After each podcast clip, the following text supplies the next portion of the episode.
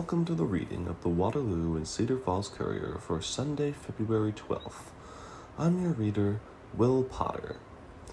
Let's start off today with the article, Justin Trudeau, U S fighter jet shoots down object over northern Canada. Canadian Prime Minister Justin Trudeau said Saturday that on his order, a U S fighter jet shot down an unidentified object that was flying high over Yukon, a day after the U S took similar action over Alaska. North American Aerospace Defense Command, the U S-Canada organization that provides shared dispense, defense of airspace over the two nations, detected the flying object at a high altitude Friday evening over Alaska, U S officials said. It crossed into Canadian airspace on Saturday. Trudeau spoke with U S President Joe Biden, who also ordered the object to be shot down. Canadian and U S jets operating as part of NORAD were scrambled, and it was a U S jet that shot down the object. Canadian Defence Minister Anita Anand told a news conference in Ottawa that the object, flying at around forty thousand feet, had been shot down at three forty-one p.m. Eastern Time, approximately one hundred miles from the Canada U S border in the central Yukon. A recovery operation was underway involving the Canadian Armed Forces and the Royal Canadian Mounted Police. Hours later, the U S, the Federal Aviation Administration, said night said Saturday night it closed some airspace in Montana to support Defense Department activities. NORAD later said that the closure, which lasted a little more than an hour, came after it had detected a radar anomaly and sent a fighter craft, a fighter aircraft to investigate. The aircraft did not identify any object to correlate to the radar hits, NORAD said. An F one fighter jets have taken out three objects in the airspace above the U S and Canada over seven days, a stunning development. At least one of the objects downed was believed to be a spy balloon from China, but the other two had not yet been publicly identified. While Trudeau described the object Saturday as an unident- unidentified, Anand said it appeared to be a small cylindrical object, smaller than the one that was downed off the coast of North Carolina, a NORAD spokesman, Major Oliver Gallant, said. The military determined what it was, but would not reveal details. Anand refused to speculate whether the object shot down over Canada came from China. We are continuing to do the analysis on the object, and we will make sure that the analysis is thorough, she said. It would not be prudent for me to speculate on the origins of the object at this time. Anand said to her knowledge this was the first time NORAD has downed an object in Canadian airspace. The importance of this moment should not be underestimated, she said. We detected this object together and we defeated this object together. She was asked why a U S jet and not a Canadian plane shut down the object. As opposed to separating it out by country, I think what the important point is, these were NORAD capabilities. This was a NORAD mission, and this was NORAD doing what it's supposed to do, she said. Anand didn't use the word balloon to describe the object, but later General Wayne Eyre, chief of the defense staff, said the instructions given to the planes was, whoever had the first best shot to take out the balloon had the go-ahead. Trudeau said Canadian forces would recover the wreckage for study. The Yukon is the westernmost Canadian territory and among the least populated parts of Canada. After the airspace closure over Montana, multiple members of Congress, including Montana Senators Steve Daines and John Tester, said they were in touch with defense officials. Daines tweeted that he would continue to demand answers on these invasions of U S airspace. A day earlier, White House National Security Council spokesman John Kirby said an object roughly the size of a small car was shot out over the skies above remote Alaska. Officials couldn't say if it had surveillance equipment, where it came from, or what its purpose had.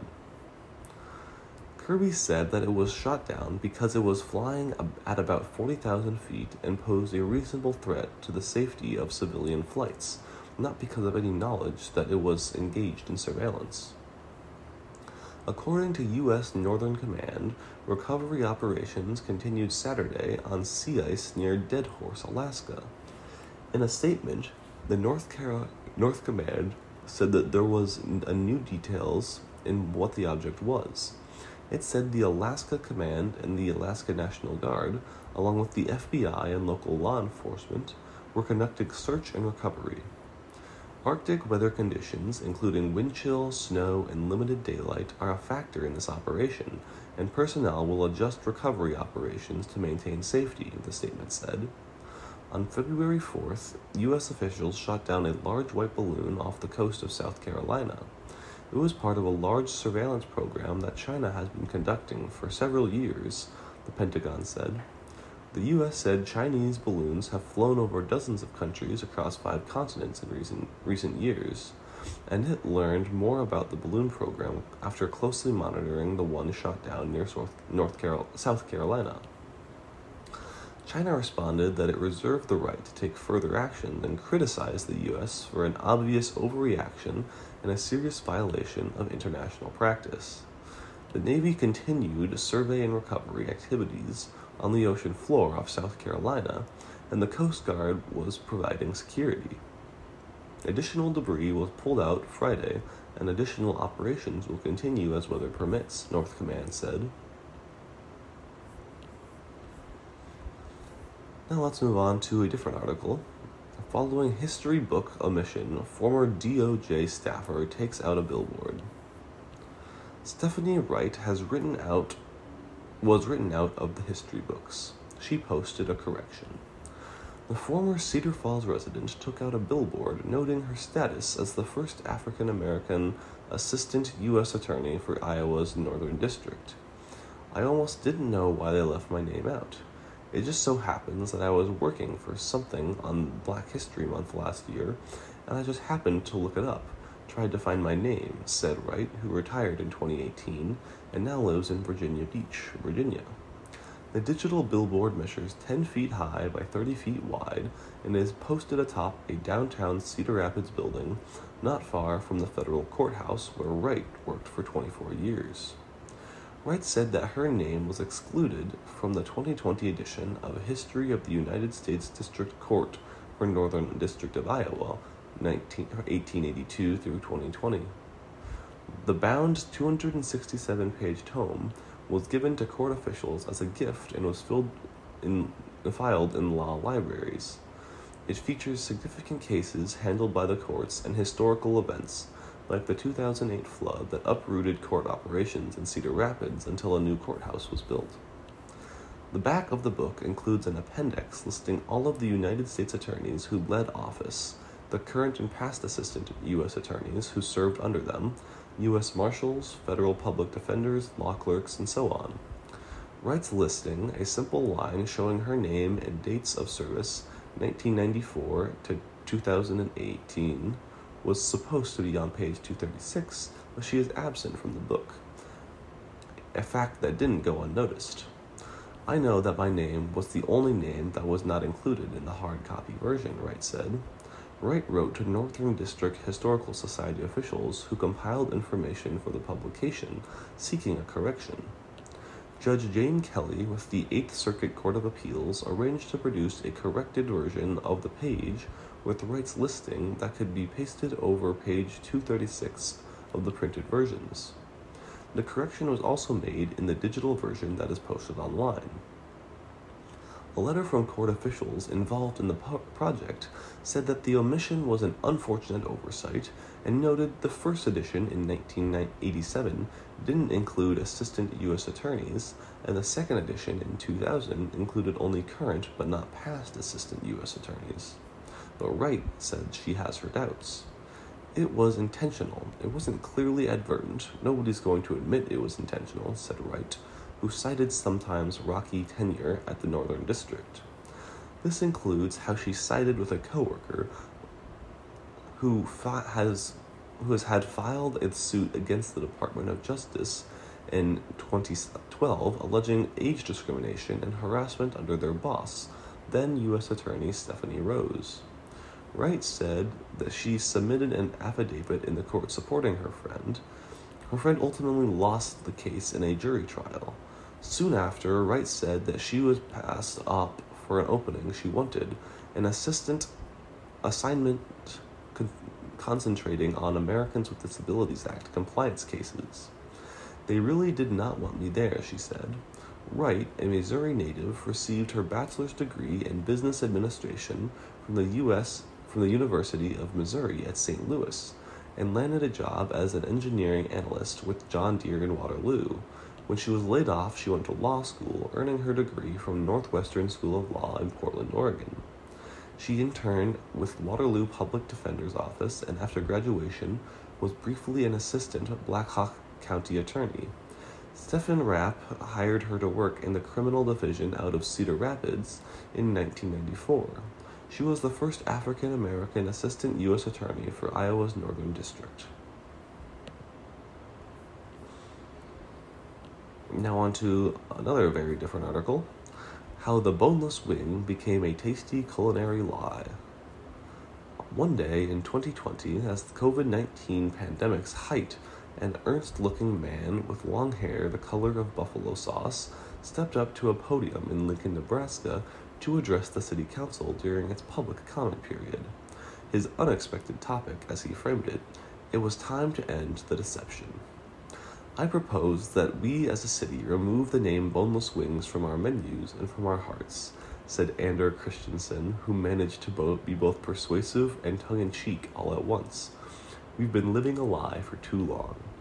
With the Super Bowl at hand, behold the cheerful untruth that has been perpetuated upon the, and generally with the blessing of the chicken-consuming citizens of the United States on menus across the land, a boneless wing that isn't a wing at all. Odds are that you already knew that those spot checks over the past year at a smattering of wing joints suggest a healthy amount of Americans don't. But those little white meat nuggets, tasty as they may be, offer a glimpse into how things are marketed, how people believe them, and whether it matters to anyone but the chicken. This weekend, according to the National Chicken Council, Americans are set to eat one point four five billion chicken wings. So if you ever wanted a deep dive into what it means to eat the wings that aren't, and how the chicken's wings proximate proximity to beer, good times, and football sent it soaring, now's the time. Today's food landscape is brimming with these imposters, things that we eat that pass as other things we eat. Surimi is a fish that effectively becomes crab or lobster meat for many of us, and stars in California rolls across the land. Carrots are cut, bu- uh, cut and buffed until their edges are curved, and smooth, becoming baby carrots, or slightly more truthfully, baby cut carrots. Impossible burgers are plants based on delicacies that carry many of meat's characteristics without ever having been near an animal. And Chilean sea bass, not a bass at all, but a rebrand of something called a Patagonian toothfish. Part of the reason for the rise in the, of the boneless wing is money. In recent years, with prices of actual chicken wings rising, the alternative became more cost-effective. The average price for prepared boneless wings is around four dollars and ninety-nine cents a pound, compared with prepared boneless wings, compared with eight dollars and thirty-eight cents a pound for bone-in wings, according to Tom Super, Senior Vice President of Communications for the National Chicken Council, citing the U S Department of Agriculture. He calls it a way to move more boneless, skinless breast meat that continues currently to be in ample supply. While many wing consumers argue that the wing needs a bone to be impart, to impart a special taste, the ongoing success of boneless wings has proven that there are plenty of boneless wing dinners, Super sent in an email. Why? Part of it is because boneless wings summon a powerful backstory. You're associating it with the Super Bowl and parties and fun, so you transform that perception of the product, said Christopher Kimball, founder of Christopher Kimball's Milk Street, a company whose magazine and instructional T V show help people cook and learn about food. Most people have no idea where any of this stuff comes from, Kimball said. You can blame the food companies, but we're, but we're buying them. We accept them, we embrace them even. And what does it really matter, you say? They're delicious, they're convenient. but they could be a microcosm of the national willingness to accept things that aren't what they're what they purport to be. And isn't that something that this country struggles with mightily, particularly in the misinformation and disinformation saturated years since the boneless wing entered our world? It's not really wrong, but are we tricking people, wonders Matthew Reed, who teaches advertising at Le Mon College in Syracuse, New York, after two decades with ad agencies. He hosts a cooking show on local television called Spatchcock Funk. The wing, he said, has gone from being an actual part of the chicken to just being something that you can sauce and eat with your hands. Whether cut from an actual flying-related appendages or not, boneless wings have taken hold. The Chicken Council asks bone, asked wing eaters in twenty eighteen which kind of wings they preferred, and forty percent of people placed themselves on Team Boneless. Previous years were even higher.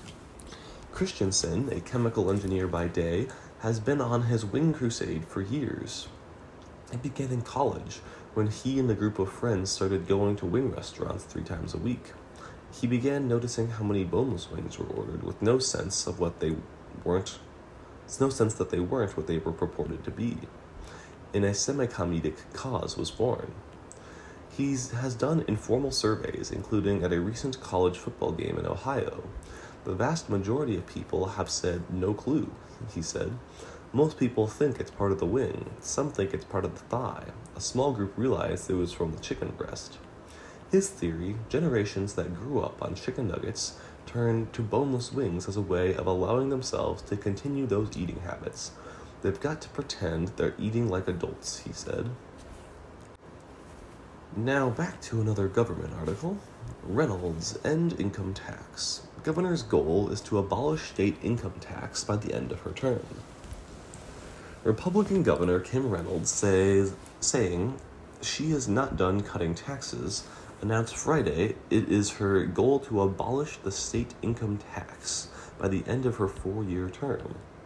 State lawmakers have passed various tax reform measures over the last several years, including establishing a flat tax in the state for personal income tax. And I can tell you without hesitation we're not done, Reynolds said during a state policy leadership forum in Washington, D C, hosted by the conservative Con- Cato-, Cato Institute. My goal isn't to get to zero individual income tax rate. My goal is to get to zero individual income tax rate by the end of this second term. Reynolds, Iowa's first female governor, was reelected in November to a term expi- expiring in twenty twenty-six.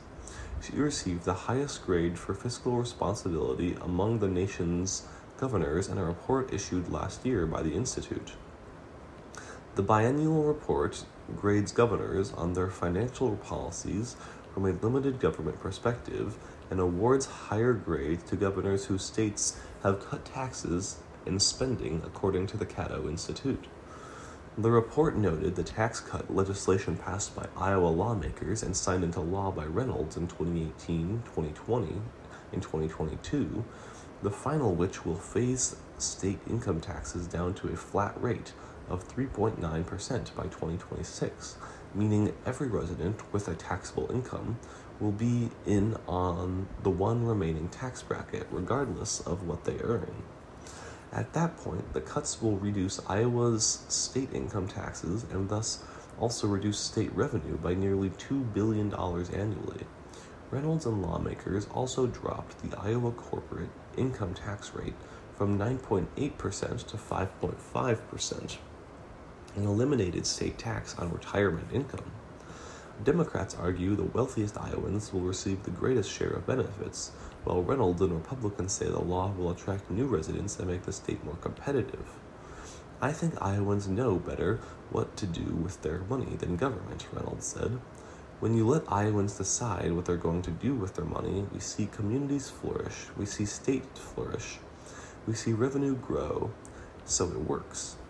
Seven states, Alaska, Florida, Nevada, South Dakota, Tennessee, Texas, and Wyoming, have no state income tax. New Hampshire does not tax earned income and is currently phasing out a tax, interest, and divided income. Washington similarly does not have a traditional income tax, instead taxing capital gains of income higher earn, of income of higher earners.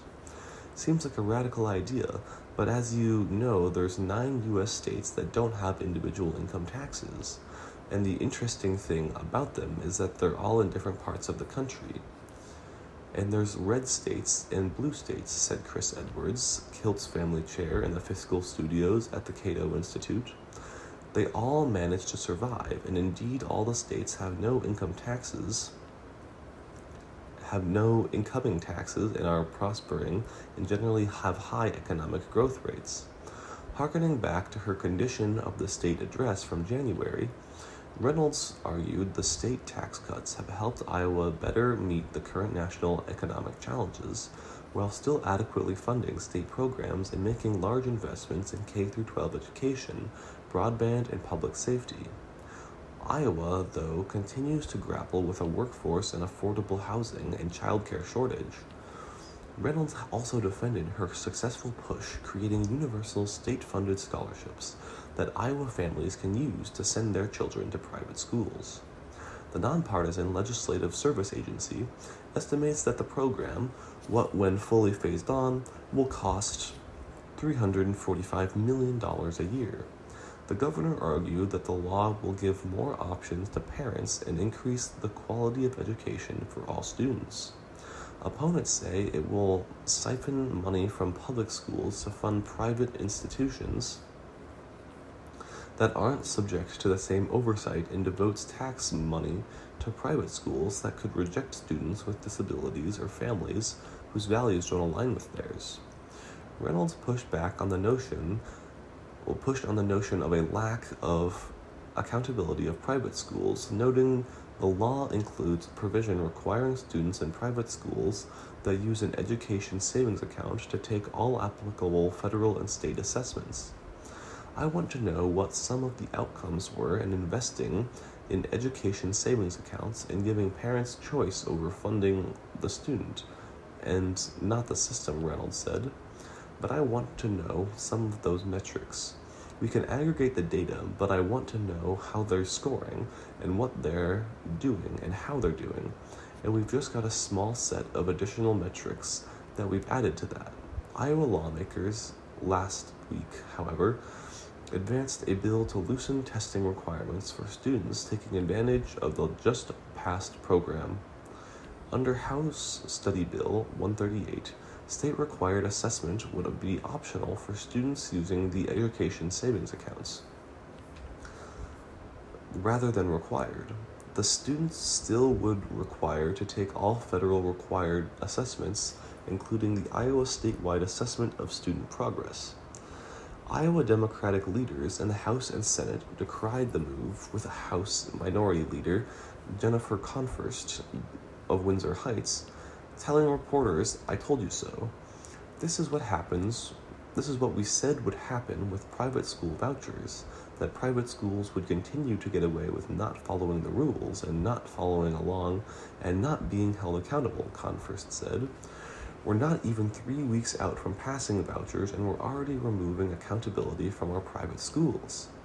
Asked by Reynolds, Asked about Reynolds' appearance at the Cato Institute Forum, Konfrst accused the governor of catering to corporate and special interests and wanting to build her national profile among Republicans.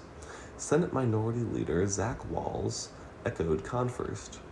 "We know that the number one goal of the Iowa Republican Party is a sustained attack on our public education system," Walz told reporters Thursday, ahead of Friday's forum. That the that is a goal that is shared by Republicans in the Washington, D C, and that is why people from Washington, D C have flown to Iowa to take selfies with the governor behind the Iowa Senate on the night the law was passed, and why they bankroll challenges to some Iowa Republicans in the House and Senate who oppose the plan. So again, I just another perfect example of Republican putting politics over the people of the state," Walz said. Reynolds last year took the rare measure of endorsing primary challengers to several Republicans who opposed the private tuition bill, successfully ousting several G O P incumbents, including former House Education Committee Chair Dustin Haidt of New Sharon. Reynolds said that it was n- that it was a move that she did not take lightly. I was either going to stand by and continue to be an enabler and not get this legislation passed, or intervene to get all parents the choice to decide what environment they want their child their child to receive their public education, be that public or private. I truthfully, truthfully believe with all of my heart that it elevates education overall, Reynolds said. Now on to another article. Lake brings vote fraud claims to Iowa. Arizonian in Bettendorf says she's ready to go Iowa witch on media. Several hundred people packed into a Bettendorf room Friday to see Scott County raised Arizona news anchor turned right-wing politician Kerry Lake, who brought a message questioning election integrity. Lake urged Iowa Republicans to pose questions to G O P presidential candidates, courting twenty twenty-four Hawkeye State voters about their stances on election integrity and fraud.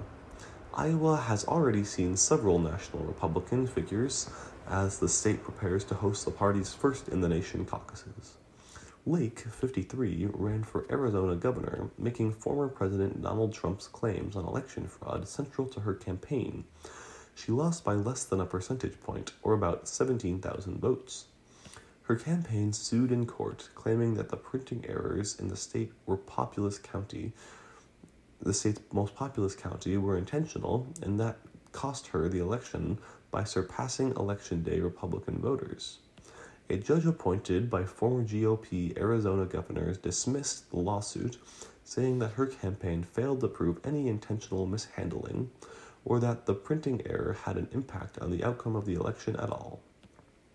The suit, which Lake said she says one hundred percent focused on, is making its way through the Court of Appeals.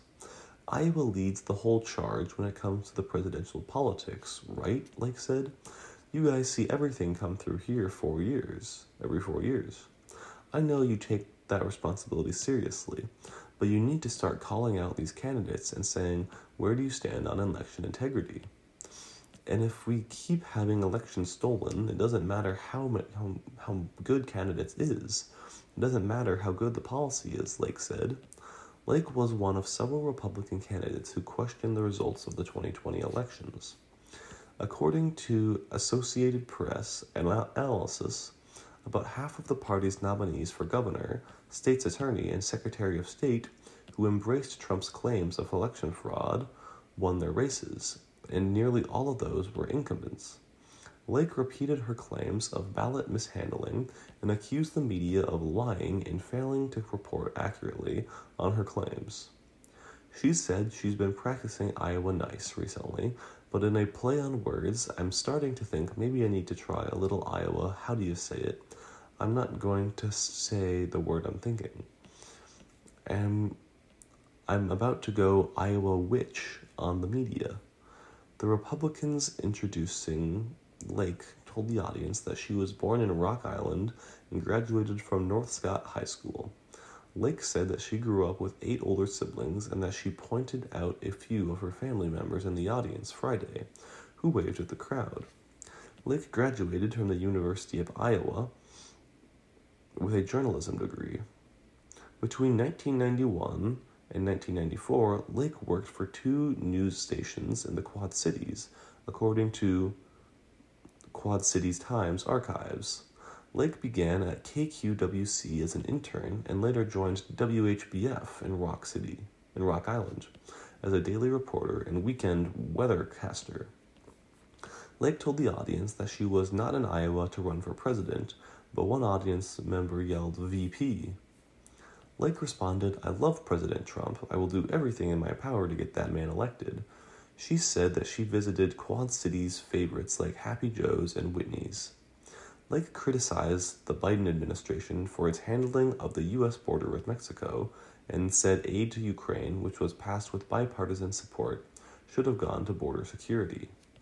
It was standing room only to see Lake Friday at the Tanglewood Pavilion, an event center in Bettendorf. Doors opened at around eleven fifteen a.m. for a noon event, but the line stretched through the parking lot by a quarter to eleven. Mackenzie Kent, a freshman at Saint Ambrose University from Bettendorf, wearing a Trump sweatshirt, said that she felt that she could relate to Lake as a strong female conservative. Kent said that she was impressed by Lake's speech and thought that she had strong talking points. She called Lake's continued lawsuit a challenge and admirable, but said the election integrity wasn't the only political issue she cared about. She listed the economy, fentanyl, and border security as top issues. Paula Wright, sixty-seven, of, Mas- of Muscatine, came to see Lake because that she said that she followed Lake's campaign and liked what she had to say about the U S border with Mexico and wanted to hear her vision for the country. Wright called herself a conspiracy theorist and that she thought Lake probably got robbed of an election win, but her feelings didn't translate, didn't transfer to Trump's claims of election fraud. I don't think he won, but I wish that he had, Wright said. She said she liked to see Senator Tim Scott put his hat in the ring for president. Scott is planning a visit to Hawkeye State on February twenty-second. Lake cited her dad, a former teacher and coach at North Scott, as she neared the end of her speech. If you lose, you lose with dignity, and you shake the other person's hand and you walk away, Lake said. I didn't lose, so I'm not doing that. You were listening to the reading of the Waterloo and Cedar Falls Courier for Sunday, February twelfth on IRIS, the Iowa Radio Reading Information Service for the Blind. Now let's turn to today's obituaries. Barbara Ruth Eggst. Barbara Ruth Eggst, ninety, of Waverly, Iowa, passed away Wednesday evening, February eighth, twenty twenty-three, at Bartles Lutheran Retirement Community in Waverly, Iowa. Barb was born on December twenty-first, nineteen thirty-two, in Forest City, Iowa, the daughter of Russell and Ruby Bauer. She graduated from Forest High School. On August twelfth, nineteen fifty, Barbara was united in marriage to Herbert Bernard Eggst in Alberta Lee, Minnesota.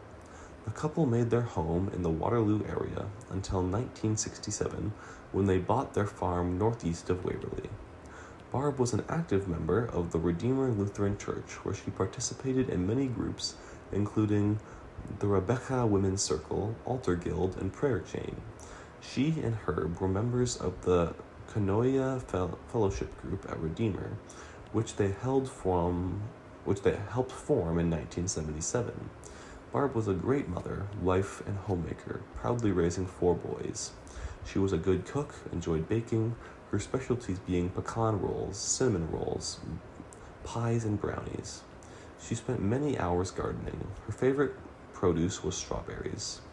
Hosting family ga- holiday gatherings was especially important to Barb and her entire family. Barb is survived by her husband of over seventy-two years, Herbert, three sons and their wives, John Nancy Eggst of Shell Rock, Iowa, Dennis Terry, Dennis and Terry Eggst of Arizona, and Anthony and Mary Eggst of Bloomington, Illinois, daughter-in-law Pam Eggst of Bettendorf, Iowa, and twelve grandchildren, twenty-one great-grandchildren, a sister, Maxine Cobb of Clear Lake, Iowa, sister-in-law, Gloria Bauer, and several nieces and nephews. She was preceded in death by her parents, her son, Thomas Eggst, three sisters, Arlis and Gary Fleur of Catherine, Uh, Catherine and Tom Kirschenbaum, Carolyn and William Hines, and a brother, Michael Bauer, and brother-in-law, Fred Cobb. Funeral services will be at eleven thirty a.m. on Tuesday, February fourteenth, at twenty twenty-three at Redeemer Lutheran Church in Waverly, with Pastor Corey Smith officiating.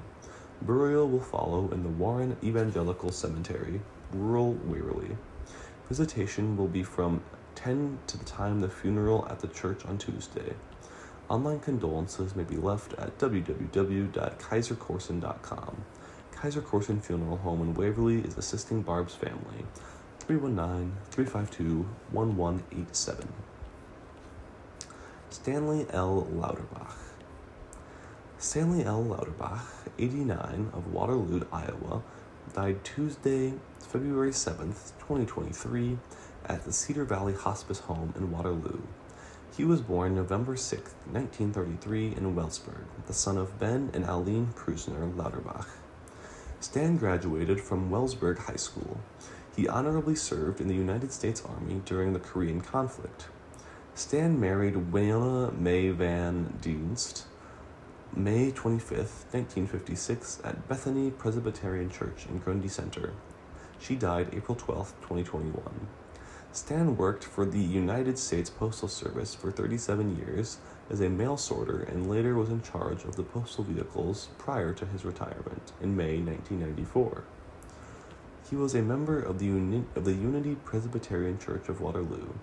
Stan served as president of the local Cerebral Palsy Association and served at the state level where he organized many telethons. He also volunteered with Red Cross Disaster Team of, with Winona. Stan is survived by his two daughters, Connie Tribble of Loveland, Colorado, and Cheryl Pickett of Rockwell City, six grandchildren, nine great-grandchildren, and brother Dennis Lauterbach of Dyke. He is preceded in death by his parents, wife Winona, great-granddaughter Catherine Maids, infant brother Eldon, and brother Leland Lauterbach. Family-directed memorial services will take place at ten thirty a.m. Monday, February thirteenth, twenty twenty-three, at the Unity Presbyterian Church, eleven forty-nine Hammond Avenue, Waterloo, Iowa. Military rights to be provided by the American Legion, Waterloo, Becker Chapman Post one thirty-eight. Civilian Brothers, Sullivan Brothers, Waterloo, V F W Post sixteen twenty-three, and Iowa National Guard Funeral Honor Guard. Visitation will be for one hour. Prior at the church, in lieu of flowers, memorials may be directed to the Cedar Valley Hospice. Lock at Tower Park, forty-one forty Kimball Avenue, Waterloo.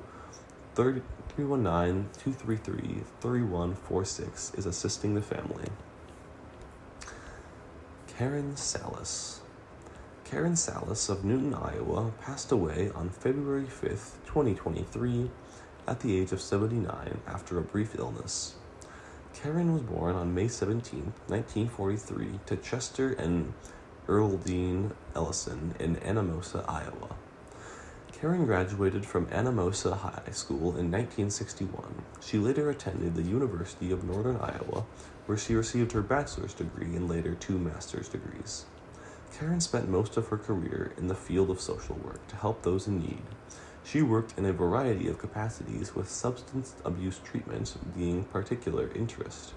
She worked as a substance abuse counselor and substance abuse treatment supervisor, youth shelter director, and most recently as co-owner of Inter- Integrated Treatment Services with her husband, Terry. Karen still carried a small caseload until the end. Karen is survived by her husband, Terry, sisters Sandra Bain and Dennis, and children Robert Norris and Stacy, William Norris and Tina, Terry Salas and Terry Salas, Amber Salas, Anthony Tate, and Christopher Jefferson. Karen had five grandchildren and two great-grandchildren. Memorials can be sent to the church. Visitation will be from four p.m. to six p.m. on Tuesday, February fourteenth, at Faith Temple Baptist Church, located at two thirty-four South Hackett Road in Waterloo. Funeral services will be at one p.m. on Wednesday, February fifteenth, at Faith Temple Baptist Church, with burial in the Garden of the Last Supper section of the Garden of Memory Cemetery in Waterloo. Sanders Funeral Service is assisting the family.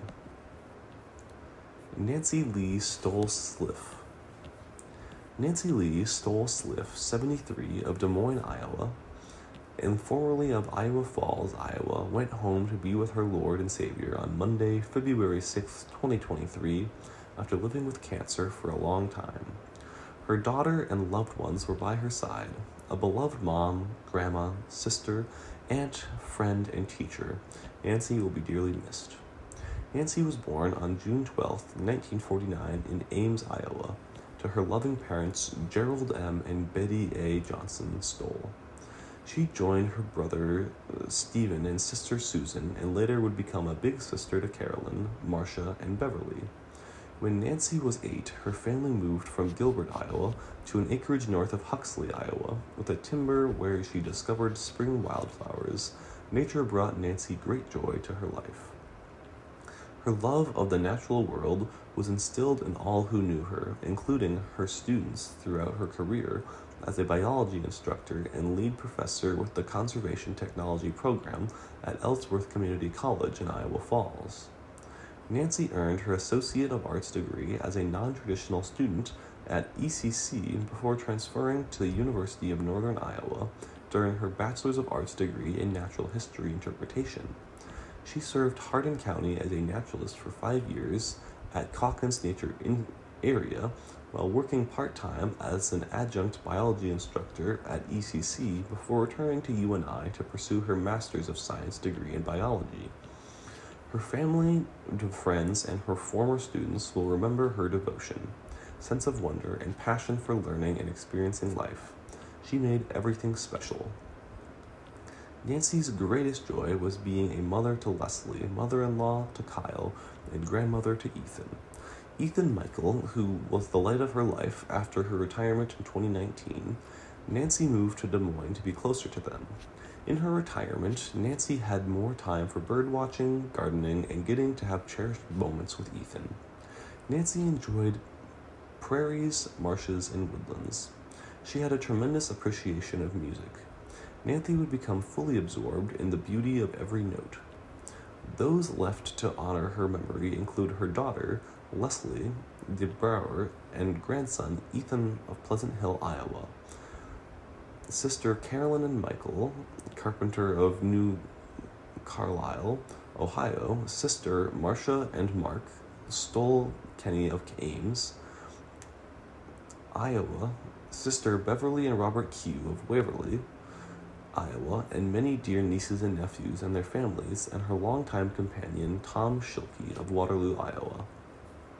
Nancy was preceded in death by her parents, brother, Stephen Stoll, sister-in-law, Linda Stoll, sister, Suzanne Evans, and brother-in-law, Jim Evans.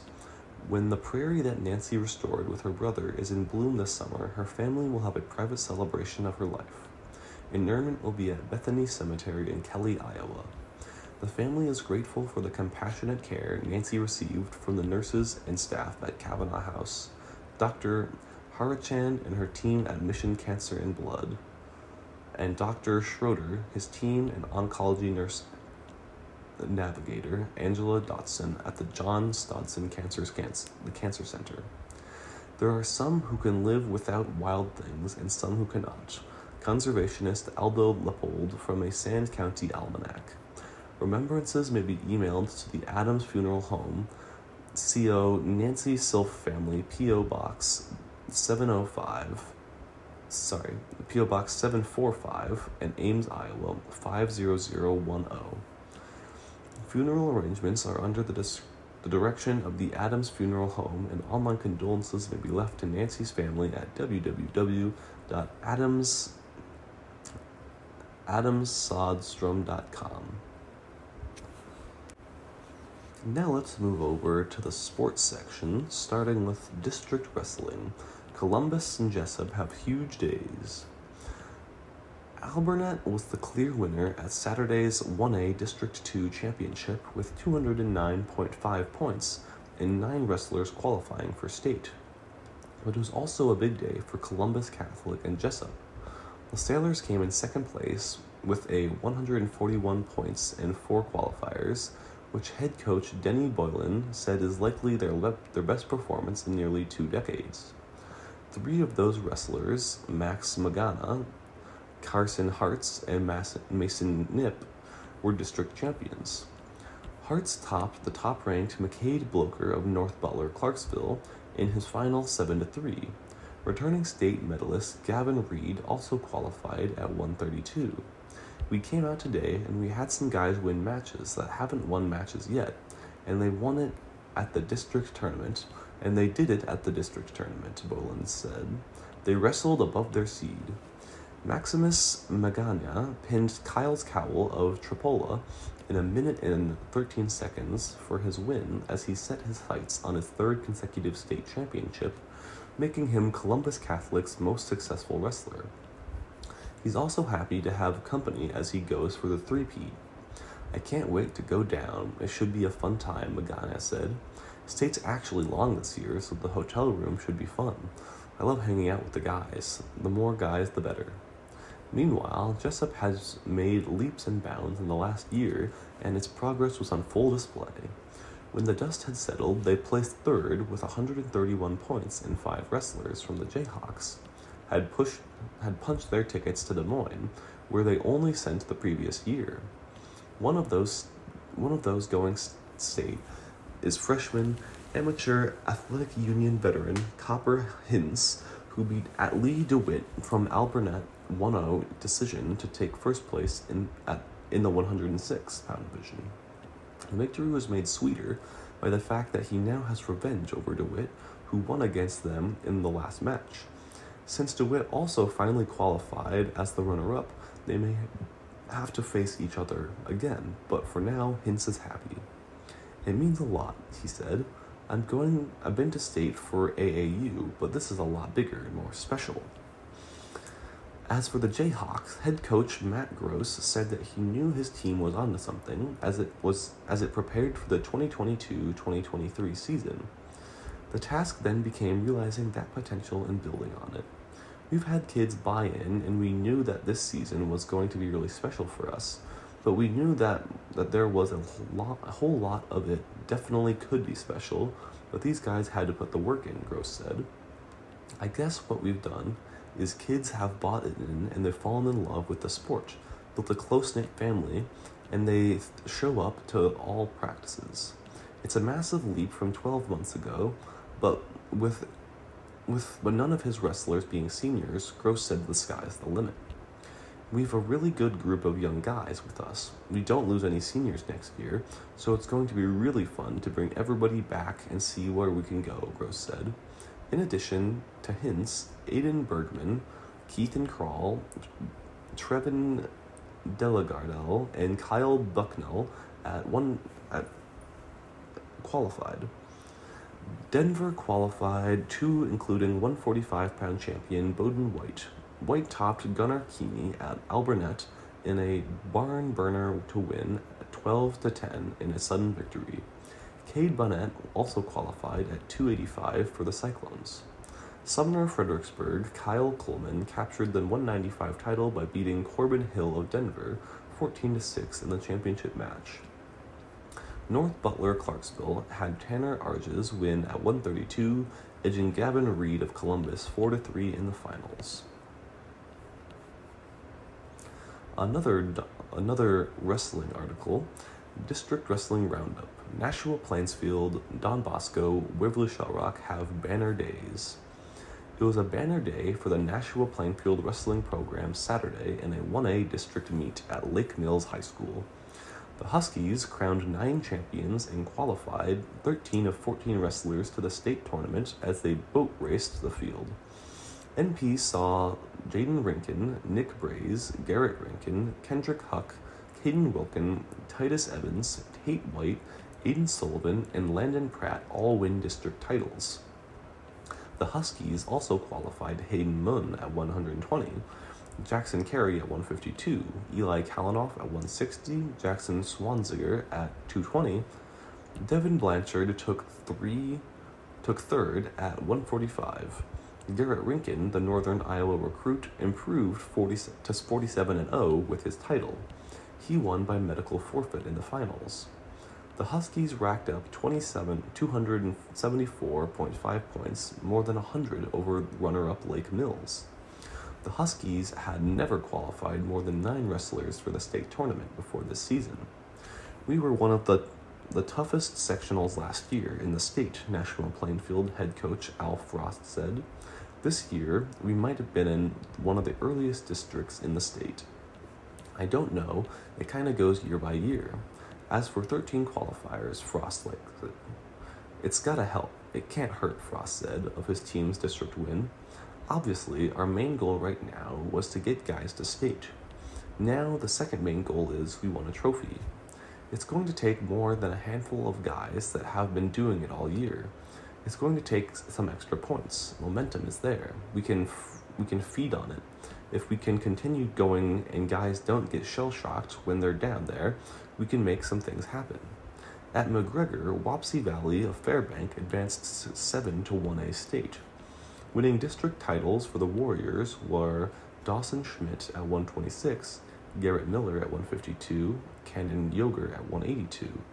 Wapsie also qualified Landon Frost at one hundred thirteen, Easton Krall at one thirty-two, Cannon Decker at one thirty-eight, and Derek Hilsenbeck at two eighty-five. Defending state champion Don Bosco of Gilbertville placed eleven into the one A state, including nine champions at English Valleys. Winning titles for the Dons were Cole Frost at one thirteen, Jackson Larson at one twenty, Miles McManah at one thirty-eight, Caden Knack at one forty-five, Kyler Knack at one fifty-two, Jacob Thury at one seventy, Landon Fernandez at one eighty-two, Jared Thury at two twenty, and Mac Ortner at two eighty-five. Cannon Delagardelle at one oh six and Andrew Kimball at one sixty each won a wrestleback match to earn their tickets to the state meet. Seven of Don Bosco's eleven qualifiers have been on the podium at state before, including Jared Thury, who is the defending champion at two twenty. Also in English Valleys, Hudson's Mason Fogged at one thirteen and Ben Holton at one thirty-eight qualified for the Pirates.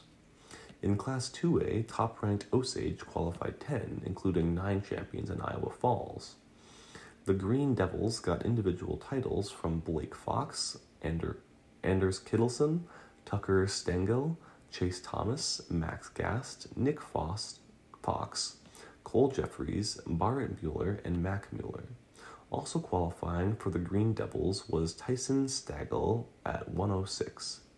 At a two A qualifier in Decorah, Charles City advanced five wrestlers, including three champions, to the state meet. Talon Weber topped Jesse Grimes of North Fayette Valley seven to four to win at one fifty-two. At one eighty-two, Caden Blunt beat Brock Boyna of Crestwood twenty-eight, twelve to eight to win.